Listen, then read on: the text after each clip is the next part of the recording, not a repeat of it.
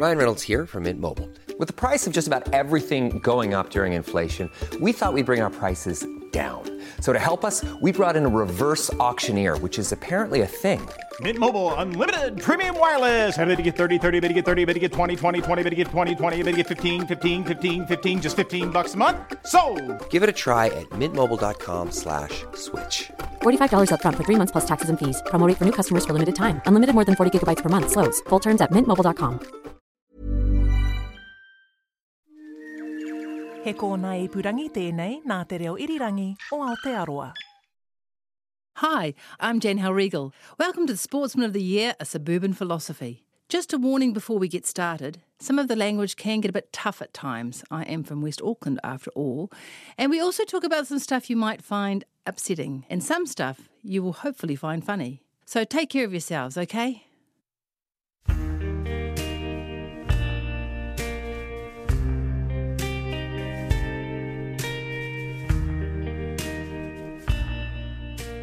The phone rang at work. It was Mum's caregiver, Carol.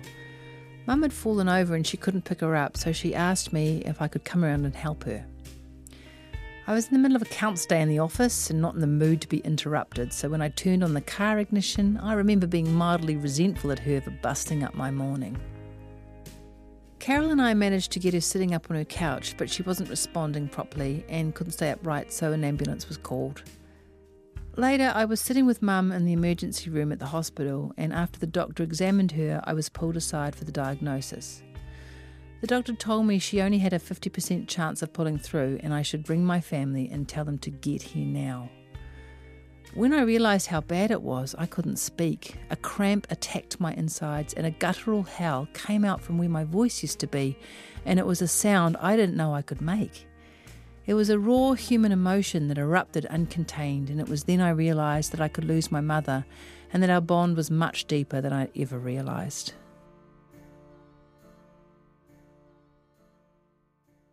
Mother daughter relationships can be fraught and difficult, and for a while, my mother and I were definitely in that category. We had a tumultuous time when I lived at home, and we were always arguing. We both had loud voices, and I'm pretty sure they carried comfortably across the suburbs of West Auckland and perhaps into South Auckland too. Strange thing now is that I can't really recall what we were banging on about or why we were going head to head in the first place, but we made a good go of it. It has taken me a long time to come to terms with our relationship, and for many years I considered her to be a very difficult woman to be born to. I often thought to myself, I would prefer someone else to be my mother. And sometimes shamefully, I would say that out loud as well. Empathy, it seems, was something that was profoundly missing when I was young, and I regret how I acted. I know Mum didn't feel good about how we behaved either.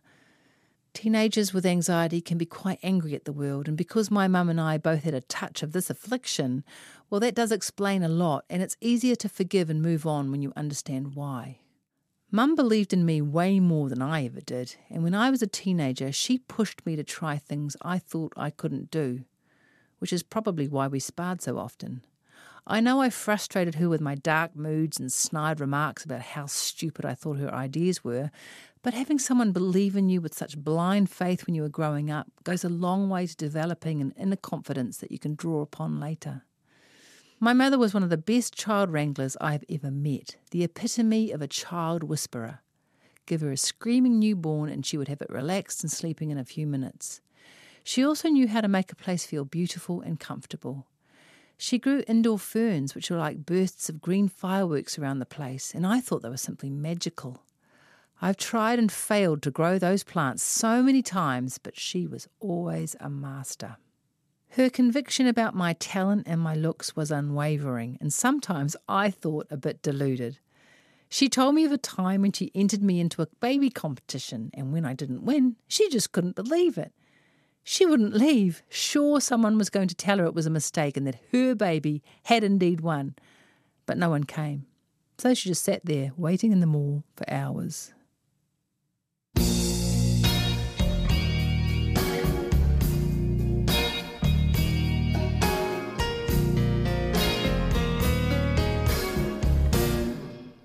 So you said I had a problem You hated my jokes. You wouldn't know Mum and I were related sometimes. She had black hair and liked lace, crystals, and pretty things, and my hair was light brown and I liked leather and mudslides. She gave me a bridal doll as a present for my fifth birthday, and I was very upset about it, as I didn't want a stupid doll dressed in a wedding dress. I wanted a truck, so I cast the doll aside and it lived in my wardrobe until well after I'd left home. One day I had to pick it up because my mum wanted my old room cleaned out, so I took it back to my place and showed my kids. They thought it was really creepy and it freaked them out, so it was banished to storage and it will stay there until I figure out what to do with it.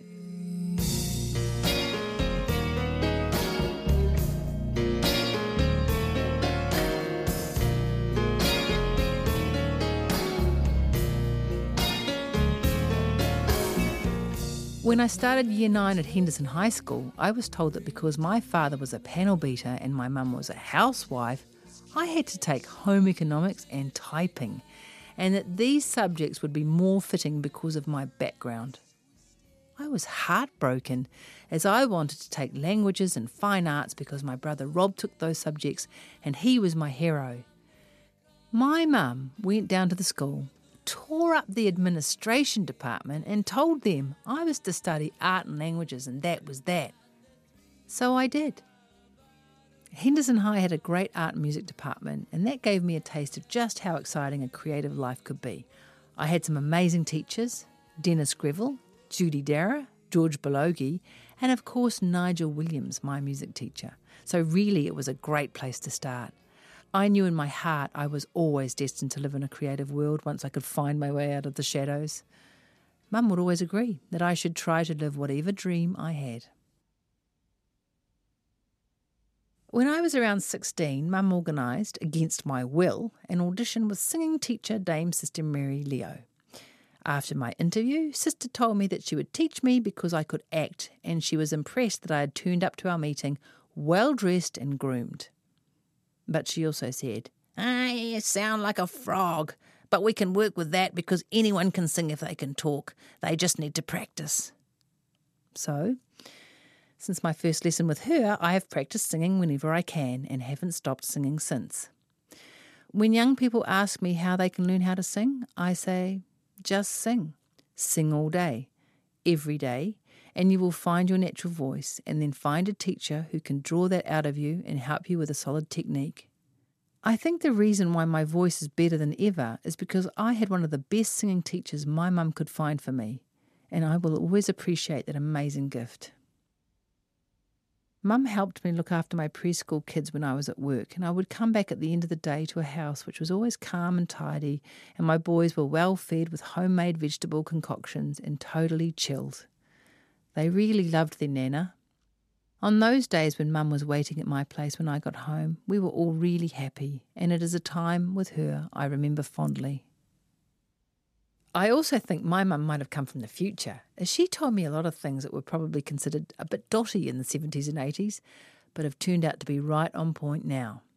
She said things like, No, I won't get you talcum powder, it's bad for you. Antibiotics are to be used sparingly, so unless it's absolutely necessary, you are not going to have them. Toxins and cleaners can cause illness and possibly cancer. Aluminium in deodorants is dangerous. Fresh fruit and vegetables are the best foods to eat, and processed foods should be kept to a minimum. You are what you eat. Sugary cakes and biscuits are not good for you. Plastic is a scourge, so we're not having plastic containers and food wrap in the house. Cotton is better than synthetic against your skin. Stay out of the sun, expect the best, and you will get it. The list goes on. These comments have stayed with me, and it blows me away when I read in the news about a scientific study that took years to come to the same conclusion as one of my mother's notions. I don't know where she got these ideas from, but wow, that's some kind of crazy cool wisdom right there. I realise now that she was always the best mother for me, and without her, I wouldn't have the amazing life I lead, nor would I have accomplished as much as I have. I really wish I had told her that before it was too late, but you see, I didn't, and now I don't know if she will ever know.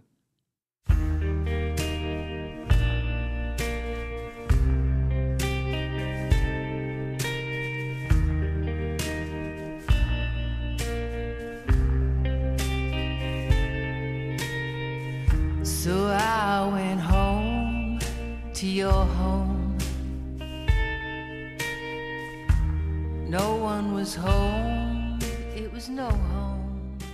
Mum had a stroke a year or so ago, and even though she is still with us, her brain's a bit damaged, so it's very hard to communicate with her.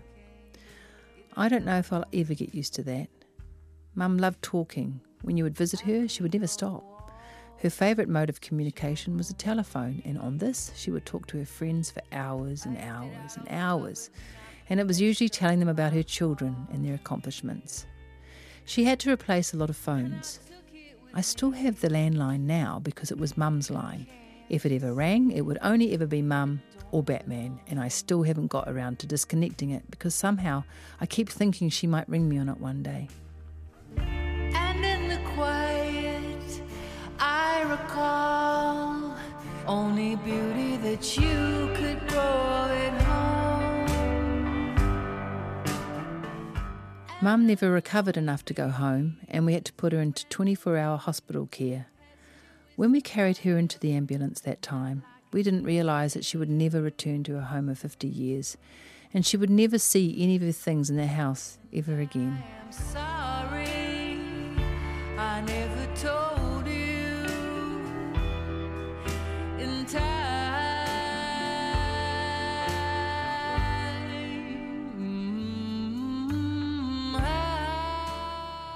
I have been visiting her regularly, but I find it very confronting because we can't connect anymore in the usual ways. I sit there and tell her about my children and work, and she looks at me blankly while she tries to process information that may or may not be part of her reality now.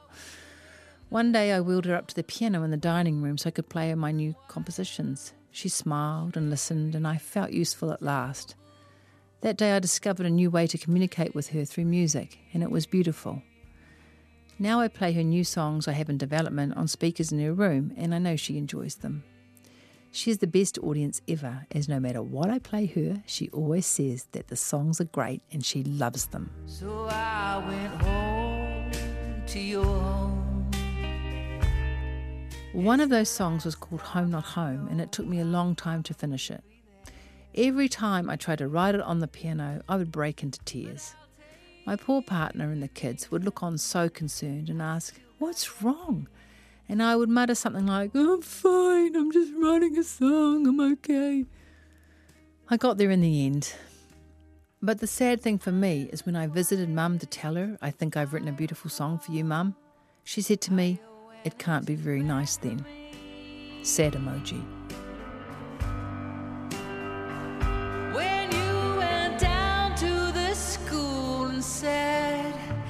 Be no home economics for she. Home Not Home is for my mum because it is the best way I can think of to honour her. I have nothing but gratitude for everything she has done for me, and I know for certain she is part of my makeup and part of what makes me whole. She taught me so much, and I know without her I wouldn't be where I am now.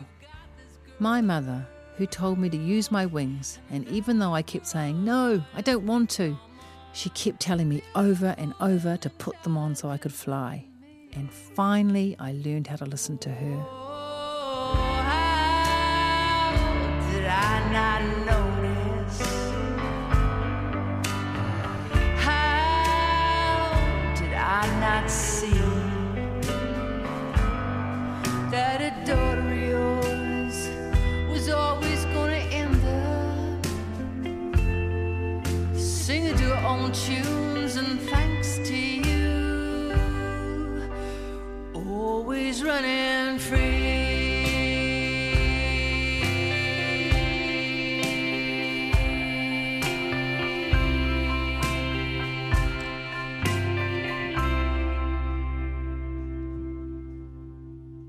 This episode of Sportsman of the Year was written and performed by me, Jan Hellriegel. Justin Gregory was the producer, and the engineer was Jana Witter. Tim Watkin is the executive producer. You can get the book Sportsman of the Year, A Suburban Philosophy, which comes with a high resolution download, or you can get the CD too at my website, janhellriegel.com, or at record stores and bookshops who are stocking Sportsman of the Year. Ask them for it. You can subscribe to Sportsman of the Year at Apple Podcasts, Stitcher, Spotify, Radio Public, and of course, rnz.co.nz forward slash series. Please give us a rating. More people find out about us that way. Thanks for coming along. Enjoy. Botox Cosmetic, onabotulinumtoxinA, FDA approved for over 20 years. So, talk to your specialist to see if Botox Cosmetic is right for you. For full prescribing information, including boxed warning, visit BotoxCosmetic.com or call 877-351-0300. Remember to ask for Botox Cosmetic by name. To see for yourself and learn more, visit BotoxCosmetic.com. That's BotoxCosmetic.com.